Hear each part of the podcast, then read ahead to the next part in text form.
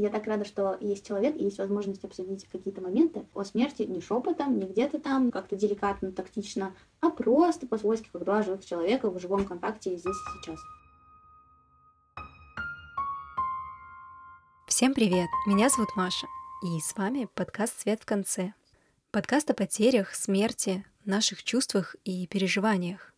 Подкаст напоминания о том, что с вами все в порядке. И сегодня у меня в гостях Лиза Чечикова. Лиза — доула смерти. Доулы смерти помогают человеку проходить через процесс умирания, а также они могут помочь справиться с тяжелым эмоциональным состоянием, связанным с утратой или страхом смерти. Сегодня она расскажет о своем пути, поделится своими мечтами и даст полезные советы. А тех, кто дослушает этот выпуск до конца, ждет рекомендация хорошей книги о том, как справляться с потерями. Если вы хотите узнать больше о истории профессии, как она развивается и интересных фактах, связанных с ней, переходите в мой телеграм-канал. Ссылка есть в описании выпуска. И слушайте там бонусный выпуск о том, кто же такие эти доулы смерти. Как вообще знакомые и люди новые, с которыми ты знакомишься, когда ты им отвечаешь, чем ты занимаешься, какая у них вообще в основном реакция? Это, знаешь, смесь удивления с непониманием и со смесью того, а зачем ты вообще это делаешь, как ты туда попала, какой у тебя интерес был к этому. Объясню еще почему. Когда я только в Инстаграме объявила очень деликатно, что вот, мои дорогие подписчики, теперь я буду вот про эту тему, про тему смерти, буду чуть больше говорить. И тоже такие, что? Зачем? Может быть, не надо? Ну, знаешь, такое сопротивление даже, потому что люди не знают, о чем я буду говорить, возможно. Что твои подписчики сказали? они были в шоке немножко. Некоторые такие, знаешь, заинтересовались, некоторые отписались, Некоторые, и, ой, ну что за мрак, что зачем вообще, давай, ты вроде бы так про жизнь хорошо пишешь, путешествуешь, что все, все на веселе, зачем вот эта тема смерти? Потому что все сталкиваются со своим каким-то либо опытом, либо представлением о смерти, и в основном представление о смерти это такое что-то черное, мрачное, вот эти страшилки все, вот. И захотелось мне такую задачу на себя взложить, чтобы немножко смерть, вот эту темную, да, ее пелену снять с, может быть, сознания людей, с вообще взгляда на смерть, вот, и немножко осветлить эту тему, потому что там очень много любви, очень много благодарности, очень много честности в проживании, да, этих процессов. И мне хотелось и эту часть вот этой медали, конечно, она очень такая переживательная, душесчипательная, но и эту часть тоже показать, потому что, ну, они как будто бы все забывают мы умрем, и вокруг нас все умирает постоянно, и это нормально. И нужно, знаешь, учиться и стараться увидеть в этом что-то обычное, простое, и не заострять на этом внимание, чтобы не погружаться очень сильно вот в эти все страхи, которые очень сильно мешают жить. Знаешь, как раз вот ты про что говоришь, это признать факт смерти, ну, что она в жизни существует, и дать ей место, пространство и в своей душе, в своем уме, в своей жизни, и тогда уже она не будет ну, настолько колка, наверное, это, это слово, причинять тебе боль. Ну, она и так причинит боль, но просто ты с этим столкнешься с принятием, что, о да, я как бы знал, что так может случиться. Как ты вообще пришла к тому, чтобы стать именно доулой смерти? Почему именно доула смерти, а не психолог? Хороший вопрос, но я знаю на него ответ. а, как я пришла к этой профессии? Цепочка событий меня сама туда привела. Я до последнего даже не знала, ну, что есть такая профессия. Это было для меня большим откровением, что есть специалисты, которые помогают в теме умирания, в теме горевания. Я такая, вау, ну такой человек точно нужен, и эта профессия точно, знаешь, такая человечная, с касанием человек-человек, где сталкиваются оба живые, говорящие про смерть. Это просто для меня был такой разрыв. Как я к этому пришла? Однажды в Инстаграме я просто рассуждала на тему смерти. Мне кажется, я тогда посмотрела мультик «Тайна Коко». Ну и что-то просто, знаешь, такая, проговорила. Через месяца три мне пишет девушка, моя подписчица, я тогда ее не знала, и она мне написала большое сообщение, что говорит, Лиза, здравствуйте, помните, вы писали там про смерть, свои размышления, на тот момент у меня умер папа, и ваши размышления здорово мне облегчили, да, какую-то тяжесть и свои переживания. Вау, здорово, спасибо, полезные вот эти все слова, которые обычно все используют. Мы об этом поговорили, и через еще какое-то время, там типа месяц или что, она мне скидывает аккаунт девушки, которая вот доула смерти. Она говорит, Лиз, возможно, вам это будет интересно. И я такая, знаешь, вау, все, я туда нырнула с таким вниманием, с таким интересом, с таким погружением. Я туда просто зашла и такая, ух ты. И начала изучать, изучать, изучать. И к тому моменту в России в русскоязычном пространстве не было обучения.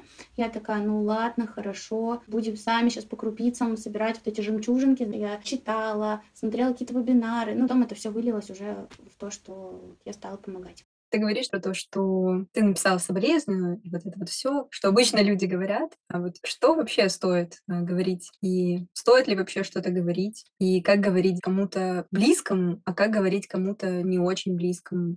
Мне бы сейчас хотелось сказать, наверное, что тут вопрос близости, возможно, даже стирается, потому что, знаешь, это какой-то вопрос человечности уже становится, ну, по моим сейчас ощущениям. А что писать, что не писать, да, что говорить, не говорить, ну, точно вот эти все клишированные фразы а «держись», «соболезную», «время лечит», ну и вот какие-то вот эти наши устойчивые да, выражения, которые как будто бы все используют. Ну, я бы не стала писать, потому что они не помогают, они, знаешь, такие на отвали как будто бы. И эти фразы точно не поддерживающие. Они как будто бы, знаешь, ну надо написать, вот я вот это напишу. Скорее всего, человек даже не знает, что написать, не знает, как поддержать, не знает, какие слова подобрать. И можно честно здесь написать, слушай, я не знаю, как я тебе сейчас могу помочь, потому что в этой ситуации, ну, ни одно слово тебе не поможет. Ну, и это правда честно.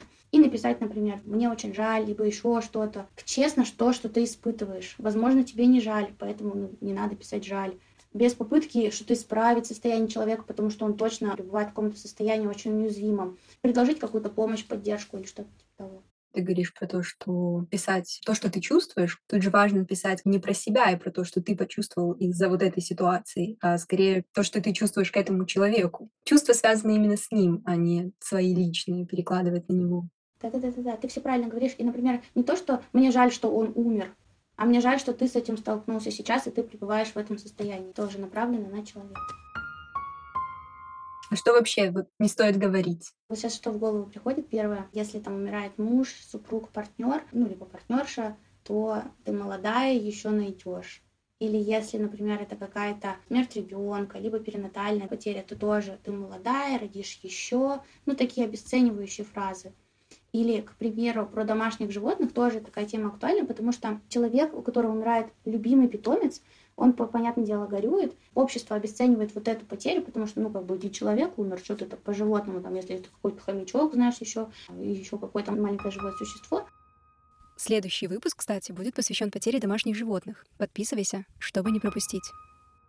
И вот сравнивать, знаешь, вот у Марины, у нее вообще все умерли, а ты-то что? Вот если я сейчас войду в эту роль, то сразу пойму, что к этому человеку я точно никогда не приду за поддержкой, за помощью, либо чтобы какими-то чувствами с вами поделиться, потому что сто пудов он их обесценит. Он может сказать все что угодно, но это будет означать, я не готов сейчас с твоей болью сталкиваться, потому что, возможно, это как-то тоже меня задевает. И не все люди и это нормально, готовы выдержать вот это пространство, заряженное горем ну, потому что оно такое, да, интенсивное, и ты хочешь не хочешь, туда тоже вовлекаешься. Это знаешь, как на свадьбу, например, ну, очень весело все, и ты как бы тоже вливаешься в это настроение. На похоронах немножко другое. Ты тоже присоединяешься к событию эмоционально, вовлекаешься. А как вот если, например, ты очень эмпатичный человек, очень подвержен вот этим вот всем колебаниям настроений чужих, но у твоего близкого, например, кто-то умер. С одной стороны, тебе хочется как-то помочь или хотя бы как-то поддержать, но с другой стороны, ты понимаешь, что вот какое-то плотное взаимодействие или вообще, в принципе, взаимодействие с этим человеком, оно ну, для тебя самого будет только в ущерб. Ну, знаешь, я вот сейчас в роли Горющинова, например, и мне бы было даже приятно получить сообщение, где человек объясняет, почему он мне не может помочь, почему он сейчас, например, не рядом. И это, знаешь, как какая-то степень уязвимости, человек показывает свою уязвимость в этом, да, свою, ну, скажем, слабость, бессилие. И я понимаю, что и я тоже могу тогда ему показать. И мы можем в этом быть честны друг с другом. И при этом человек, который хочет поддержать, он же может сделать что-то, не вовлекаясь, не будучи здесь со мной рядом. Например, из простого заказать доставку, еду, либо какой-то подарок, все что угодно. Это тоже поддержка. Он может взять детей, и пойти с ними на прогулку, это тоже будет здоровская поддержка, потому что все меняется до и после вот этот рубеж пройден. Поддержка, ну, может быть и такой, то есть очень бытовой, скажем так. И после смерти, если это какая-то, вот, знаешь, острая фаза, несколько дней прошло после похорон, то тоже вот эти обычные дела, помыть посуду, уборку в доме сделать, либо вывести человека на прогулку, как-то с ним быть, либо чем-то ему помочь, да даже деньгами, знаешь, ну, написать, что это тебе, и мне ничего не нужно взамен про не нужно ничего взамен. У нас многие сейчас уже ну, готовы принимать помощь и как бы чувствуют себя при этом окей, нормально, не должными. Но некоторые, они такие, так, ну типа я вот столько сейчас поддержки получил, мне нужно будет потом отдавать. Я бы, например, проговорила, что вот это тебе, мне ничего не нужно взамен на данном этапе, я сейчас здесь для тебя. Никакого энергообмена, там, то, что ты мне что-то не можешь дать, компенсировать мое время, либо еще что-то, ну, чтобы такого не было. А вот если у тебя на работе у кого-то, знаешь, случилось какое-то горе, как вот в этом случае быть? Потому что ты тоже как бы не можешь э, игнорировать этот факт, но с другой стороны, все-таки это рабочие отношения, и, возможно, этот человек, да, ну, не хотел бы вообще, в принципе, об этом говорить на работе, потому что все-таки это что-то серьезная такая тема, и вряд ли кто-то хочет плакать на рабочем месте и вызывать жалость как бы я поступила, например, если у меня возникнет желание как-то помочь, либо поддержать, я бы спросила, вот я тебе сейчас хочу предложить, ну, какую-то помощь, как ты на это смотришь? Предложить просто, тебе будет окей, если я вот это сделаю, например. Или выбор человеку поставить. Мы можем об этом не разговаривать, но если ты захочешь, ты можешь ко мне всегда обратиться, написать, да, я знаю, что мы, у нас рабочие отношения, если тебе ну, не хочется, окей, если хочется, то вот я тут для тебя буду. Какое вообще, как ты думаешь, будущее в этой профессии, вот в наших э, широтах, потому что это что-то очень-очень новое? Знаешь, к родовым долам уже все вроде бы привыкли, и более-менее уже это на слуху, девушки пробуют, да, семьи берут долу на сопровождение родов и все такое. И я думаю, что и дола смерти тоже однажды, не знаю, сколько должно пройти времени, но это будет естественной потребностью семьи, которую они могут взять как бы на себя. Странно, что нет нигде информации про то, как умирать, про то, что в конце жизни ты можешь что-то сделать для себя, составить проект памяти, духовное наследие, вообще подготовить пространство, ну, если ты, например, умираешь дома, да даже в больнице, подготовить пространство, поговорить. Представляешь, человек умирает, и ему не с кем поговорить, а обговорить свои переживания, страхи, потому что это очень все неизвестно для него, и это вот уже какой-то рубеж невозврата. Вот ты говоришь про поговорить, и мне кажется, даже родным очень сложно в такие моменты разговаривать, потому что у них очень много каких-то своих чувств, эмоций и всего, с чем они пытаются справиться. И они не всегда могут найти в себе силы, чтобы поговорить, и очень часто они потом как бы жалеют о том, что они не узнали что-то или не сказали что-то. Да, и поэтому дола смерти, она и с семьей может работать, и с их переживаниями, и с умирающим, и выстраивать вот этот контакт, создавать пространство, где эта близость будет бережна и для того участника, и для того. И правда, нас нигде не учат и нигде не написано, ну, может, в книгах, так очень редких, очень мелким почерком, что делать, как быть рядом с умирающим. Просто быть рядом, любящей скалой, просто большой любовью. Все, в принципе, человеку нужен только человек, тишина, тепло другого человека, его внимание. Ну, люди такие, о, нет, это недостаточно, надо сделать что-то еще, еще, еще. Ну, нет, нужно просто быть рядом. Это как с, роженицей, знаешь, когда она рожает, там ничего не нужно, она в процессе, у нее вообще там мир переворачивается.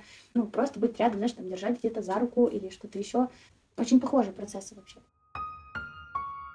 Как ты вообще вот свое будущее в профессии видишь? Ну, ближайшее будущее, это я вот хочу запустить э, группу поддержки в горе. Я считаю, что это очень важно, потому что во многом очень сложно одному с этим справляться, и когда у людей вокруг похожие с тобой проблемы, и у них, не знаю, возможно, есть какие-то идеи, и как это можно пережить, и или как они это переживали или переживают, то мне кажется, это очень помогает, потому что ты тоже можешь посидеть, послушать, что они говорят, и такой, так, идея вроде неплохая, можно попробовать.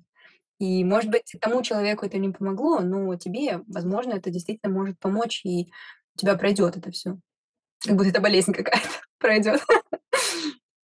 Да, согласна. И еще, знаешь, вот это понимание, что ты не один в этом во всем, и, и с тобой все нормально, что ты переживаешь вот эти самые чувства, что другие то же самое сейчас испытывают, ну не сейчас, да, а в моменте, а вот, и переживают, и как бы с тобой все окей. Ты не сошел с ума, потому что все окружающие, да, которых не коснулась эта потеря, ну, они живут дальше своей жизнью. Это у меня большое было просто тоже потрясение. Знаешь, когда у меня умер брат, сначала все тоже погоревали, ну, кто меня поддерживал, а потом начали жить своей жизнью. А у меня мир рухнул, понимаешь? Всему человечеству, ну, пофигу у них свои жизни, а я, знаешь, сижу в этом разбитом корыте со своей болью, знаешь, вот этой большой. И я думаю, знаешь, встретиться с людьми, которые тоже это переживают, и, скорее всего, они не зареванные будут, они ну, тоже живые люди, у которых жизнь продолжается.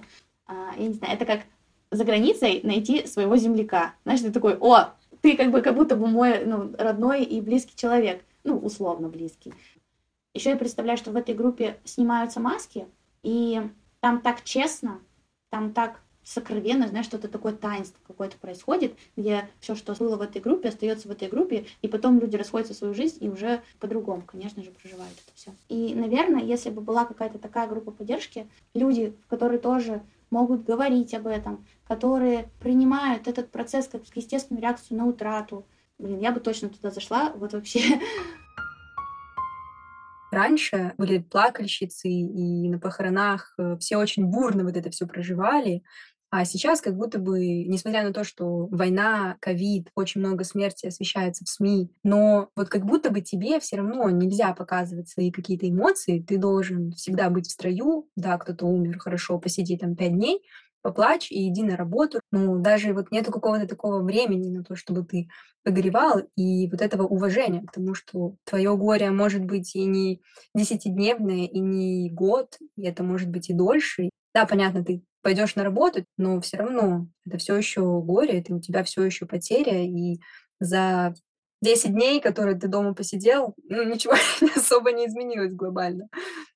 Ты сейчас говоришь, я даже не знаю, как это поправить и исправить. Человек изолируется от общества, и, возможно, это связано с тем, что смерти как бы сейчас в городе, в нашей жизни, она перестала быть видимой, потому что сразу морг, если раньше, например, процессия вся вот эта у подъезд, у дома, и люди видели, что да, люди умирают, и к этой семье как бы сейчас ну, более-менее лояльно, да, отношение нужно, то сейчас такого нет. Возможно, если бы мы говорили в соцсетях, либо еще где-то о том, что мы проживаем сейчас, то люди бы тоже легализовали бы этот процесс, ну, эти переживания и для себя тоже. Моя работа в том числе связана с тем, чтобы человек чувствовал ту боль, те эмоции, переживания и не пытался их побыстрее как-то исправить, либо уйти от этого, либо скорее горечь, быстрее в благодарность перейти. Нет. Моя задача в том, чтобы он весь этот путь проходил, знаешь, как будто бы сквозь.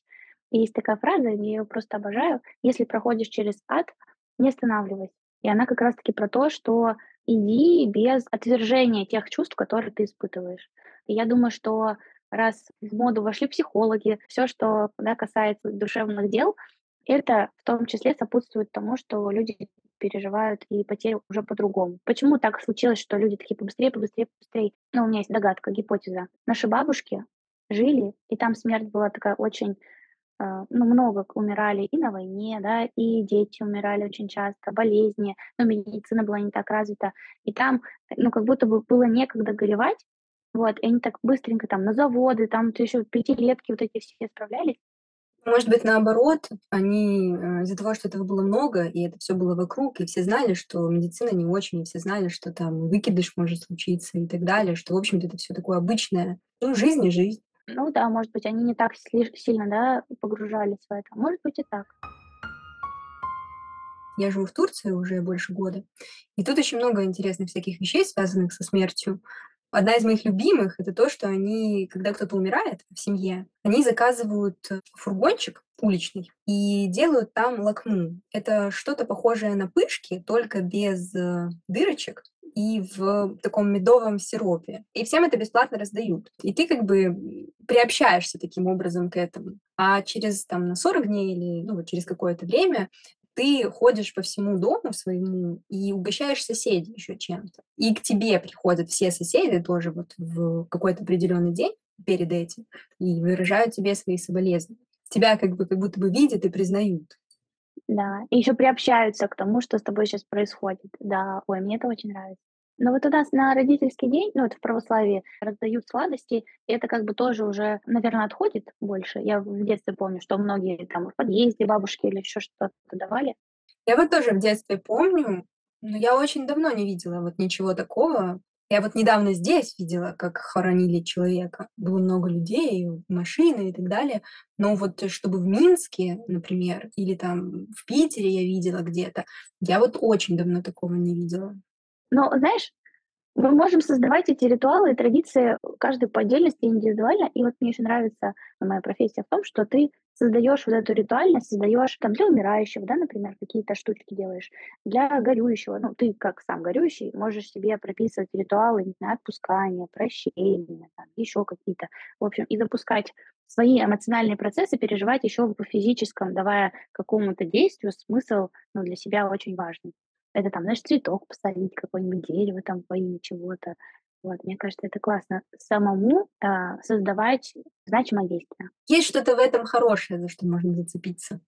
Знаешь, это когда в яме ты пытаешься цепляться за какую-то веточку, и вот эта веточка, да, такими веточками важно э, об, обзавестись. Я вспомнила вообще свое желание, когда я только в тему смерти начала погружаться, я захотела ну, на будущее, да, себе создать фонд э, благотворительный, что-то по типу джина и последнего желания, э, где можно было бы, да, умирающему, ну, предложить исполнить его желание последнее в рамках того, что доступно будет, и просто вот делать последние дни либо недели человека максимально в его аутентичном проживании и желании, то, что можно, ну, то есть это вот последние дни, представляешь, у тебя возможность, она каждой минутой она уходит куда-то.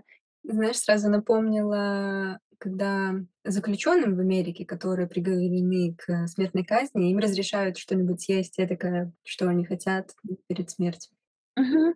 Да-да-да. Я вот сейчас вспомнила зеленую милю, где, ну, фильм. Там тоже э, перед смертью э, можно было что-то сделать для человека. И ой, я, я каждый раз пересматриваю и, и плачу для заключенных, которые, ну, это тоже человек, который боится, и там, ну, все стадии тоже представлены, ярко выражены, тоже он раскаивается.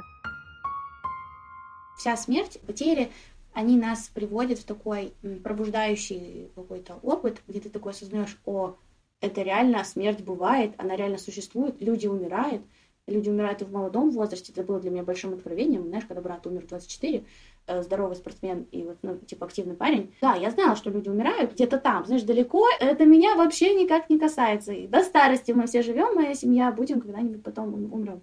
А тут это случилось, это просто все шаблоны, все рамки, все мое представление о жизни перевернулось, и я задумалась о своей смерти. Я думаю, а зачем я делаю то, что мне вообще не нравится? Теряю время, на какую-то ерунду. Но это было полезно, конечно, таким, знаешь, щел щелчок по носу, что типа, алло, проснись, ух, холодный душ прими.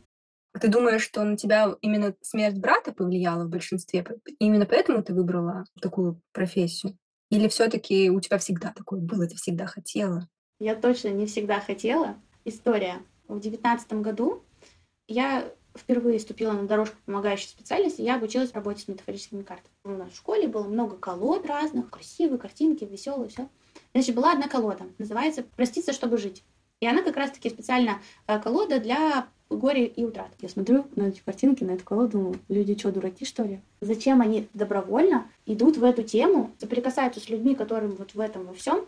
Думаю, ну, зачем это выбирать вообще? Я, конечно, выбрала более ресурсные, про цели, про мечты, про вот эти все планы. Потом я обучилась коучингу и, собственно, как раз-таки вела людей там до их желаний, до результата какого. Прошло время, и я сейчас на очередном обучении э, по психологическому сопровождению горя и утраты, и там, значит, на курсе нам вот эту колоду опять сказали, вот, есть специальная колода, и я вспомнила то свое ощущение, думаю, ох, лизочек, мы, кажется, либо выросли, либо, ну, что-то, короче, изменилось точно. И вот, а, вот эта колода, я ее вчера вот буквально получила.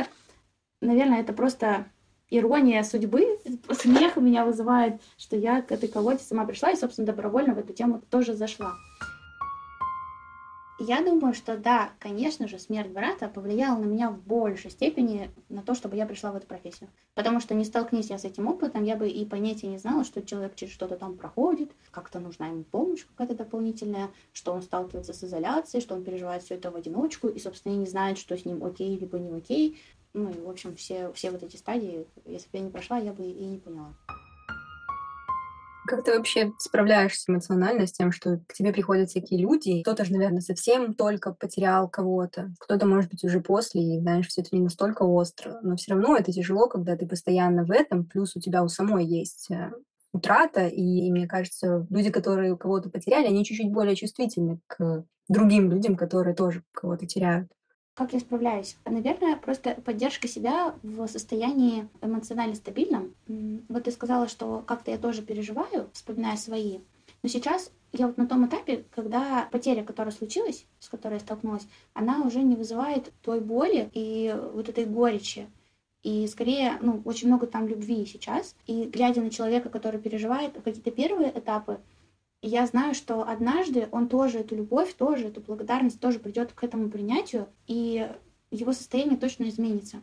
Не знаю, сколько пройдет времени, не знаю, как он это сделает, да, каким будет его путь, но точно однажды он ну, в эту точку придет, если он сам себе не будет мешать и тому процессу, в котором он пребывает. Это есть классная метафора, а я обожаю метафоры. Есть гусеница, момент до. Потом гусеница перерождается, заматывается в кокон, и вот у нее происходит изоляция с закрытой замкнутостью в себе она. И вот у нее какие-то там процессы, процессы природа сама диктует темп, последовательность и все прочее. Важно не мешать в этот момент гусенице превращаться в бабочку.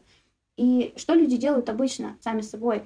Ну или там общество, да, делать, ну что ты там уже нагоревался, ну это я сейчас так грубо говорю, ну, или, например, человек такой, блин, опять заплакал, а, да что, ну когда это уже пройдет, и винит себя за свое состояние, за переживание, и винит себя за смерть, либо еще за что-то, обесценивает свой опыт, свои переживания, опять же сталкивается с э, вообще непониманием общества. И вот он начинает как будто бы кокон, знаешь, пытаться вылезти раньше, чем он созрел. И что получится, если мы этот кокон раньше времени как бы раскроем? Ну, еще не готова бабочка. И это ошибка многих ковырять то, что ковырять еще не нужно. Бабочка сама знает, когда вот этот процесс завершится, и, собственно, она полетит. И уже она не будет гусеницей, да, как, как раньше уже точно не будет, будет что-то другое. Вы точно приспособитесь и адаптируетесь, у вас жизнь, да, поменяется, но и вы тоже поменяетесь, у вас будет какая-то новая роль, либо ну, что-то, короче, изменится жизнь, возможно, полностью, возможно, частично. Возможно, ваше будущее, да, представление, ну, тоже изменится, и у вас самих, кстати, тоже.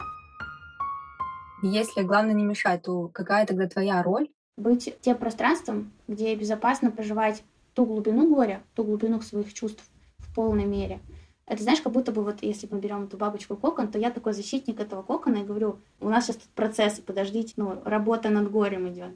Вот, примерно так. И когда есть рядом человек, тебе безопасно горевать. Есть свидетель твоего процесса, и ты точно знаешь, что, что ты не сошел с ума, закрывшись в ванной, рыдаешь, чтобы никто не видел. И как бы и потом думаешь, это вообще было со мной или не со мной. А есть свидетель, я, да, например, отражаю я вижу, что тебе сейчас больно. Я вижу, что сейчас как-то изменилось твое состояние. С чем это связано? И ты начинаешь исследовать твое состояние и ту глубину, в которую ты входишь самостоятельно. Важно, что ты не один в какие-то такие моменты. Несмотря на то, что у нас как бы вроде глобализация, все в интернете, ты вроде как будто бы всегда не один, всегда рядом кто-то есть, ты всегда можешь включить себе какое-нибудь видео на Ютубе, когда ты там, не знаю, убираешься, готовишь и так далее, всегда кто-то с тобой как будто бы разговаривает. Но в то же время ты все равно как бы один. И вот это одиночество, оно как будто бы усугубляется тем, что, опять-таки, этими соцсетями все разъезжаются, у всех свои дела, заботы. Чем старше ты становишься, тем больше проблем там встретиться, поговорить с друзьями, потому что у тебя работа, у тебя какие-то там хобби, у тебя семья, у другого человека все то же самое. И ты как будто бы остаешься один. А вот в какие-то такие сложные периоды очень страшно быть одному. Да, и вот ты сейчас говоришь, и мне так стало грустно. Я сейчас э, примерно погружаюсь в то свое состояние, когда я одна переживала. И когда ты правда, ты даже не знаешь, откуда эту поддержку, если что брать. Потому что от близких, например, да, от семьи, ну, у них свой тоже процесс. А что тебе вообще родители сказали на то, что ты вот такими делами решила заниматься? Особенно с учетом того, что вы все сами перенесли смерть, и, возможно, наверное, знаешь, для них до сих пор это может быть какая-то острая тема, а тут второй ребенок прям как бы в смерти окунается. Родители меня здорово всегда поддерживали. Все мои идеи, начинания, а, я не знаю, конечно, что они в этот момент переживали, но они мне показали принятие, доверие, Возможно, они потом там вместе о чем-то поговорили.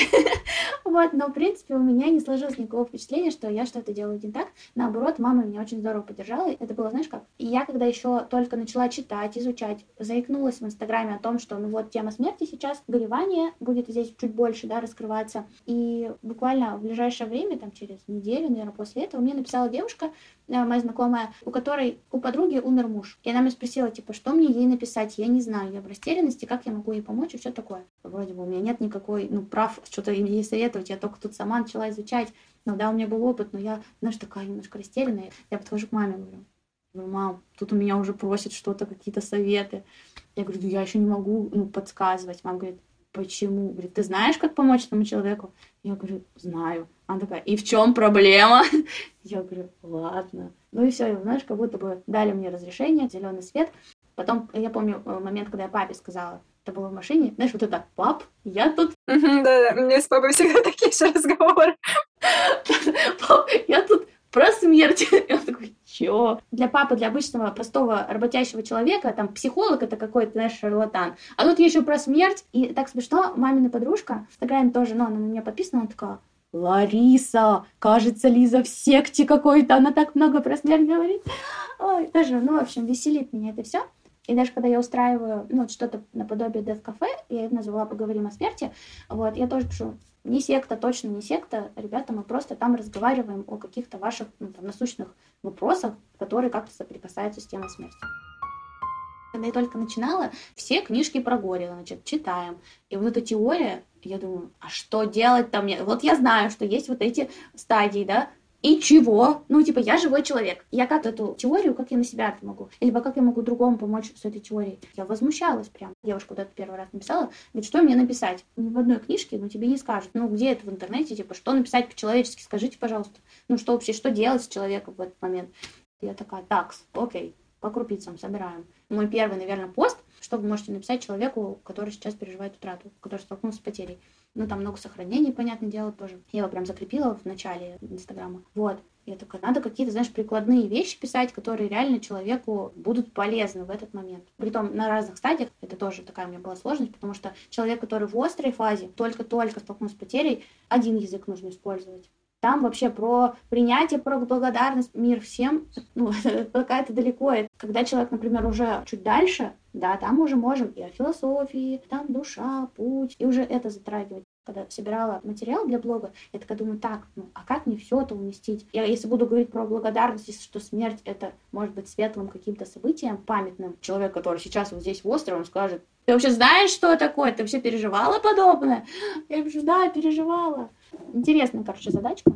Но смерть это вообще, это о ней можно говорить часами, мне кажется. Ты говоришь про душу, путь, а ты вообще вот веришь в то, что есть что-то после смерти? Я да, лично верю. Но я никому свою точку зрения не навязываю. И вот в доульстве учат тому, что во что ты веришь, верь на здоровье. В процессе работы с человеком главное вот во что он верит и никак не подвергать сомнению его концепцию жизни, его концепцию ну, там, смерти и ну, вообще никак не навязывать. Я в блоге это пишу, потому что это мой личный блог. И там не просто делюсь своим мировоззрением, своим пониманием, а в работе, конечно, нет. А как говорить тогда с людьми, да, которые не верят ни во что? Одно дело, когда ты понимаешь, что да, человек умер здесь, здесь, но, в общем-то, у тебя есть какое-то представление о том, что может быть после, и после где-то он есть, не знаю, на небесах, или он там потом возродится, переродится и так далее. Но если вот этого вообще ничего нету, то как тогда, знаешь, с этим справляться? Потому что мне кажется, что с этим чуть-чуть сложнее. Вот, знаешь, по факту, без разницы, например, ты не веришь в продолжение, я верю, но по факту мы имеем одно и то же. Человека рядом нет. Связаться мы можем только в своем воображении, и память о нем, ну, всегда есть точно у нас внутри, да, любовь, благодарность, ну, что-то еще к нему. И мы, вне зависимости от того, что, во что мы верим, вот сейчас здесь держимся именно за вот эту память. То есть, в общем-то, просто смещать акцент с того, что после, на то, что сейчас у тебя здесь. Вот сегодня, сейчас, вот в этой точке, да, я думаю, что так. Потому что никто никогда не узнает наверняка, что там дальше. Мы можем же предполагать, это чисто наша фантазия. Каждый верит в то, во что ему нравится верить. Как он себе придумал, как он себе вообразил, и что, возможно, ему облегчает, либо как-то объясняет какие-то процессы, кстати говоря. Если вас меня спросили, лишь посоветуй хотя бы одну книгу, вот одну, но в точку, то я бы посоветовала «Поговорим об утрате». Автор Меган Девайн тебе больно, и это нормально. И там как раз про честное проживание, что боль — это естественная реакция на утрату, не нужно из нее выходить по-быстрому. Там много упражнений, и она такая, знаешь, применимая к жизни. И я бы ее всем людям, которые переживают сейчас подобный опыт, дала бы почитать.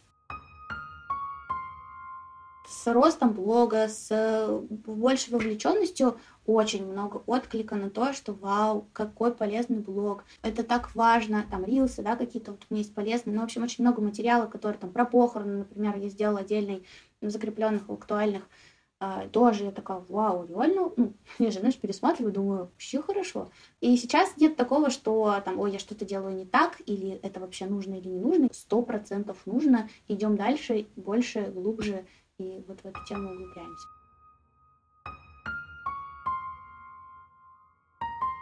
Большое спасибо, что дослушали до конца.